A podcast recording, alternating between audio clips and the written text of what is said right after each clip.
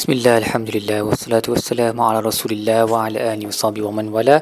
InsyaAllah dalam episod kali ini kita akan membincangkan tadabbur bagi buku surat 177 surah Al-Anfal, surah baru ayat 1 sehingga ayat 8 Al-Anfal merujuk kepada uh, ghanimah iaitu harta rampasan perang uh, pada peperangan badar. Surah ini diturunkan sejurus selepas peperangan badar Uh, jadi surah ni bermula dengan ayat yas'alunaka 'anil anfal. Mereka bertanya kepada kamu tentang al-anfal tentang harta rampasan perang. Qulil anfalu lillahi wa rasul. Katalah kepada mereka wahai Muhammad bahawa anfal itu kepunyaan Allah dan rasulnya. Maka bertakwalah kepada Allah um, wa aslihu zaita bainikum perelokkanlah urusan di antara kamu okey? Maksudnya dah berhenti bergaduh wa ahti Allah wa rasulahu dan patutlah Allah dan rasulnya in kuntum mu'minin kalau kamu orang beriman. Ibnu Juzai berkata sa wa ahti Allah wa rasulahu in kuntum mu'minin patuhlah Allah dan rasulnya jika kamu beriman kamu benar-benar orang yang beriman merujuk kepada patuh hukum harta rampasan perang ni pembahagian harta rampasan perang. Dan uh, beliau meriwayatkan satu asar daripada Ubadah bin Samit seorang sahabat yang berkata bahawa ayat-ayat ini telah diturunkan ke atas mereka ashabu Badr uh, mereka yang terlibat dalam peperangan Badran apabila mereka telah berikhtilaf telah bergaduh dan akhlak mereka menjadi buruk. Maka Allah telah menarik al-anfal itu daripada tangan mereka dan memberikan anfal itu kepada tangan Nabi SAW maka selepas itu Nabi membahagikannya dengan sama rata. Dan itulah yang uh, dan bila mereka terima tu itulah taqwa Allah wa ta'atul rasul wa islah zatal bain. Itulah yang bererti uh, ketakwaan Allah telah tercapai mereka mentaati rasul dan um, urusan sesama mereka pun diperbaiki hubungan mereka diperbaiki Kemudian Allah menyebut uh, beberapa ciri-ciri orang beriman uh, bermula dengan innamal mu'minuna allazina idza dzukirallahu wajidat qulubuhum. Uh, Imam Ibn Kathir berkata inilah sifat mukmin yang sebenar-benar mukmin iaitu apabila uh, mereka diingatkan tentang Allah hati mereka menjadi uh, takut uh, dan lalu mereka gegas bergegas melakukan perintahnya meninggalkan amarannya dan Imam As-Sa'di pula berkata bagaimana mereka boleh bertambah keimanan menerusi frasa wa iza tuliyat alaihim ayatuhu zadatuhum imana apabila dibacakan ke atas mereka ayat-ayat Allah bertambah mereka iman. Benda ni berlaku kerana mereka pasang telinga dengar elok-elok menghadirkan um, hati untuk mentadabur Al-Quran. Dan apabila mereka melakukan itu barulah iman mereka akan bertambah. Kerana tadabur itu adalah amalan hati dan um, apabila seorang melakukan tadabbur semestinya dia akan faham makna-makna yang sebelum ni dia jahil ataupun dia akan teringat kembali benda-benda yang dia lupa. Dan dengan itu akan wujud di dalam jiwanya satu motivasi untuk melakukan kebaikan uh, dan mendapat kemuliaan Allah dan juga ketakutan terhadap azabnya dan meninggalkan segala maksiat dan semua inilah perkara-perkara yang menambahkan keimanan. Maksudnya uh, apabila apabila dibacakan ayat-ayat tu mereka faham mereka dengar mereka faham dan itu menyebabkan uh, iman mereka bertambahlah. So kalau kita tak faham al-Quran dia punya fungsi ni tak tercapai. Iman tu tak boleh bertambah. Sebab kita tak faham apa yang Allah nak kita buat. Setakat dengar macam tu sahaja mungkin kita boleh dapat ketenangan tapi it's not good enough sebab Quran tu bukan diturunkan untuk kita dengar semata-mata untuk mendapat ketenangan kerana bacaan qari sedap ataupun semata-mata untuk mendapat pahala. Dia untuk mengubah uh, diri kita daripada iman yang uh, sedikit kepada iman yang lebih banyak dan benda tu hanya boleh tercapai dengan kita memahami al-Quran maka kita kena berusaha untuk belajar memahami Al-Quran bagi yang mampu mempelajari bahasa Arab Al-Quran maka dia patut melakukan itu bagi yang tak mampu dia berusaha untuk mencari uh, ilmu uh, tafsir Al-Quran, terjemahan, uh, bertadabur diri sendiri. Kalau dia baca terjemahan pun, itu pun at least something lah. Uh, buka uh, terjemahan yang sekarang boleh dapat di mana-mana kan, dalam bentuk buku ke, dalam bentuk um, aplikasi telefon ke, dan kena tadabur uh, dan fikir tentang ayat-ayat Allah. Sebab kalau tak faham, macam mana tadabur kan sebab tadabur tu dia one step selepas faham dia kena faham dulu apa yang Allah sebut tadabur tu dia fikir macam mana benda tu boleh teraplikasi kepada diri kita.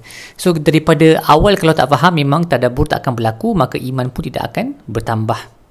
Dan Imam As-Sa'adi juga berkata dalam ayat ni dan juga um, yang mengikut selepasnya innamal mu'minuna allazina idza dzukirallahu wajilat qulubuhum wa idza tuliyat alaihim ayatuhu zadatuhum imana wa ala rabbihim yatawakkalun Uh, kemudian Allah sebut allazina yuqimuna as-salah wa mimma razaqnahum yunfiqun. Mula-mula Allah sebut mereka takut apabila Allah uh, diingatkan tentang Allah, mereka bertambah iman apabila dibacakan ayat-ayatnya, mereka bergantung pada Allah. Kemudian baru Allah sebut salat dan um, menguar, menginfakkan harta. Jadi yang tiga pertama tu adalah amalan hati. Yang selepas tu adalah amalan anggota badan. Uh, jadi didahulukan amalan hati sebelum amalan anggota kerana amalan hati itu lebih afdal dan dia menjadi punca kepada amalan anggota yang baik. So kalau hati kita suci maka anggota kita pun akan ikut sekali kan. Jadi sebab tu didahulukan amalan hati dulu iaitu takut kepada Allah, bertambah imanan uh, keimanan apabila mendengar ayat-ayatnya dan bertawakal kepadanya. dan Allah berkata ulaika humul mu'minuna haqqan. Mereka inilah orang-orang beriman yang sebenar-benarnya. True believers. Uh, dan ada satu um, riwayat yang disebut di dalam uh, kitab Tafsir Al-Munir Dr. Wahab Zuhaili di mana seorang lelaki telah bertanya kepada Hasan Al-Basri um, adakah dia tanya kepada Hasan ni adakah kamu seorang mukmin? Um, lalu Hasan al-Basri berkata iman ni ada dua jenis jika kau bertanya aku tentang iman dengan Allah dengan para malaikat dengan kitab-kitabnya dengan rasul-rasulnya dengan syurga dan neraka hari kebangkitan hisab maka aku beriman tapi kalau kau bertanya kepada aku tentang uh, kata-kata Allah tabaraka ta'ala dalam ayat ini innamal mu'minuna allazina idza dzukirallahu wajilat qulubuhum sampai habis ulaika humul mu'minuna haqqan fa wallahi maka demi Allah ma adri ana minhum amla aku tak pasti aku di kalangan mereka ataupun tidak. Imam Hasan al-Basri ni adalah um, tabi'un yang besar ya dia anak murid kepada para sahabat. Kalau dia pun uh, boleh berfikir yang um, tak tak pasti sama ada dia tergolong dalam golongan mukminun yang haqqa ni yang sebenar sebenar-benar mukmin ni walaupun dia memang terkenal dengan uh, ilmunya, kewarakannya uh, dan generasi yang begitu dekat dengan zaman Nabi, maka kita yang sangat jauh ni lagilah kena banyak kali berfikir uh, muhasabah diri sama ada kita layak ataupun tidak digolongkan dengan kumpulan ni ulaika humul mu'minuna haqqa. Mereka inilah orang-orang beriman yang sebenar-benarnya. The first step uh, adalah kita kena um, ber, berusaha menambahkan keimanan dengan memahami Al-Quran kan baru yang lain akan ikut. Jadi usahalah untuk memahami Al-Quran uh, dan mengaplikasinya dalam hidup kemudian uh, bagi ayat wa idh ya'idukumullahu ihda ta'ifatain apabila Allah menjanjikan kepada kamu salah satu daripada dua kumpulan um, dan kamu pilih kamu lebih suka kepada yang tak susah uh, tetapi Allah mahukan supaya kebenaran itu tertegak dan terpotong uh, kekuasaan orang kafir so sebab ayat surah ni merujuk kepada peperangan badar. Jadi kita kena faham sirah perang badar untuk faham apa yang Allah sebut ni. Jadi dalam sirah kita tahu bahawa Nabi SAW perang badar tu tak sepatutnya jadi perang kan? Nabi sebenarnya keluar untuk um, mengambil merampas barang dagangan daripada uh, caravan Abu Sufyan. So dia satu rombongan dagangan yang baru balik daripada Syam. Nabi dapat tahu yang Abu Sufyan ni salah seorang daripada ketua Quraisy Nah, Abu Sufyan ni dia akan masuk Islam lah nanti lambat lagi tapi sekarang ni dia masih kafir lagi dan dia salah seorang daripada ketua Quraisy dan dia sangat kaya baru balik daripada uh, daripada Syria daripada Syam untuk perdagangan. Jadi Nabi dapat tahu tentang pergerakan uh, rombongan tersebut dan Nabi keluar bersama dengan uh, 300 lebih sahabat untuk merampas harta tersebut dan ini dibenarkan dalam agama kerana mereka telah diusir keluar daripada Mekah kan. Jadi mengambil Islam ia seolah-olah mengambil semula apa yang sepatutnya hak mereka Uh, tapi tak jadi sebab Abu Sufyan dapat tahu tentang uh, rancangan Nabi SAW dia menggunakan jalan lain dan dia menghantar surat kepada uh, pembesar Quraisy di Makkah untuk membantunya dan mereka pun keluar dalam satu rombongan lain uh, berjumlah seribu orang untuk menentang orang Islam dalam satu peperangan. Jadi ini dua kumpulan tu. Satu yang uh, caravan, rombongan dagangan, satu lagi yang kumpulan tentera tu. Nabi, sebab rancangan awal Nabi adalah untuk yang rombongan tu. Jadi para sahabat yang keluar dengan dia mereka tak bersedia secara mental ataupun secara fizikal in terms of preparation persediaan mereka bukan untuk peperangan. Mereka hanya pergi untuk rampasan harta dagangan sahaja. Jadi contohnya macam mungkin perisai mereka ataupun pedang mereka bukan bukan jenis yang standard peperangan lah because they were not expecting that. Tapi Allah sebut kamu nak yang itu. Tapi Allah yang Allah nak yang ini. Yang um, uh, supaya kalimah kebenaran dapat ditegakkan dan dibunuh orang-orang uh, kafir. Dan Imam Sa'adi berkata kamu mahukan yang um, caravan tu yang rombongan dagangan sebab kamu sedikit. Jumlah kamu sedikit preparation kamu pun tak banyak dan dia tak susah. Tetapi Allah mahukan bagi kamu um, sesuatu yang lebih tinggi. Dia punya manfaat daripada apa yang kamu mahu iaitu Allah mahu supaya um, orang kafir di ketua-ketua kafir ni di dibunuh uh, dihapuskan dan dengannya uh, agama tertegaklah agama Islam tertegak dan kamu akan dapat lihat bagaimana Allah membantu uh, menegakkan agamanya dengan bantuan yang tak terlintas pun dalam fikiran kamu. Dan kita tahu uh, bahawa Allah menghantar para malaikat yang paling tinggi sekali darjat mereka untuk membantu orang Islam dalam peperangan ini. Dan mereka telah uh, menang dengan hebatlah peperangan uh, perangan badar, badar ini walaupun jumlah tentera mereka sepertiga daripada tentera orang kafir Quraisy. Dan kita juga belajar daripada ayat ini uh, menurut Dr. Wahab Zuhaili bahawa kebaikan dan masalah itu terdapat dalam apa yang Allah perintahkan bukan dalam apa yang kita rasa lebih baik okey uh, jadi kalau ada sesuatu urusan yang mana Allah sebut X dan kita rasa Y kita kena go with X sebab dalam itu pasti ada dia punya masalah walaupun kita tak suka. So ni lebih kurang sama dengan ayat dalam surah al-baqarah kutiba alaikumul qitalu wa huwa kurhul lakum wa asa an taqrahu syai'an wa huwa khairul lakum wa asa an tuhibbu syai'an wa huwa syarrul lakum wallahu wallahu a'lamu wa antum la ta'lamun kan? Um, kemungkinan uh, kamu benci kepada peperangan tetapi mungkin ada satu benda yang kamu benci itu tetapi ia baik bagi kamu dan mungkin ada satu benda yang kamu um, suka tapi benda tu tak baik bagi kamu kamu tak tahu tapi Allah yang tahu. Uh, jadi um, kita sentiasa mendahulukan kehendak Allah ke atas pandangan diri kita sendiri kerana semua benda yang Allah suruh buat walaupun pada awal ni nampak macam tak best ke susah ke ataupun zahir ni nampak macam tak bagus uh, insya-Allah dia akan ada masalah dan kebaikan di sebaliknya Baik, apa yang kita belajar dari muka surat ini yang pertama, ingatlah antara sifat orang beriman adalah bertawakal kepada Allah dan bukan bertawakal kepada selain daripadanya.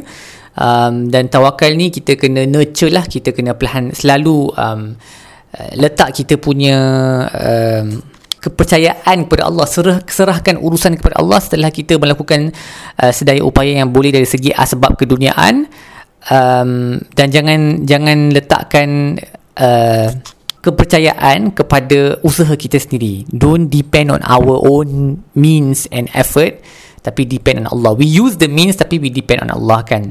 So ini penting sebab kadang-kadang bila kita dah berusaha dan kita dapat sesuatu, kita lupa yang in the end of the day yang bagi itu adalah Allah juga. Kalau Allah nak Allah boleh tarik balik dan kalau Allah nak Allah boleh bagi tanpa kita letak usaha pun. Jadi kita kena sentiasa uh, uh, bertawakal kepada Allah dan bukan selainnya. Seterusnya kita juga belajar bahawa um, islah zatal bain ataupun memperelokkan hubungan sesama orang Islam adalah satu benda yang sangat besar dan diberikan penekanan yang yang, yang kuatlah oleh Al-Quran. Seperti mana Allah berkata uh, bertakwalah kepada Allah wa aslihu zaita bainikum dan perelokkanlah hubungan sesama kamu dan uh, patuhlah Allah dan Rasulnya. So of course benda ni hanya boleh terjadi yang aslih zata bainikum. Ni hubungan sesama orang Islam boleh ter, boleh menjadi elok kalau mereka in the first place bertakwa kepada Allah dan juga mereka me, mengikut Allah uh, patuh pada Allah dan Rasulnya. Kalau benda basic tu mereka tak, tak boleh buat dan semestinya akan berwujud perpecahan lah dalam kalangan orang Islam. Dan juga tengok bagaimana Allah menggunakan uh, perkataan haqqa perkataan uh, truth kebenaran dalam dalam isu uh, berperang melawan musuh-musuh uh, yang mungkin um, apa sesetengah orang Islam yang tak suka kepada konsep peperangan ni mereka akan kata oh peperangan ni adalah benda yang buruk lah tak baik lah. Uh, of course rata-rata peperangan for no reason tu tak tak bagus lah. Tapi ada situasi yang peperangan tu wajib dilakukan uh, maka apabila ia wajib dan ia memang membawa masalah yang yang penting pada umat Islam it, that is the truth. It is the valid choice dan kita tak boleh forever turn the other cheek. Tak boleh sentiasa uh, apa um, jadi uh, rendah diri dan menyerah diri sahaja sebab ini akan membawa kemusnahan masyarakat. Dan akhir sekali berusahalah untuk uh, mempelajari al-Quran bertadabur ayat-ayatnya kerana dengan itu imanan keimanan kita akan bertambah tapi kita kena tadabur lah. Maksudnya kena faham dulu dan tadabur uh, jadi tak cukup sekadar membaca saja we have to do better than that. Okay. Uh, setakat itu saya tadabur kita bagi muka surat ini. insyaAllah kita akan sambung episod-episod yang lain. Sallallahu ala sayyidina Muhammad wa ala alihi wasallam alhamdulillah rabbil alamin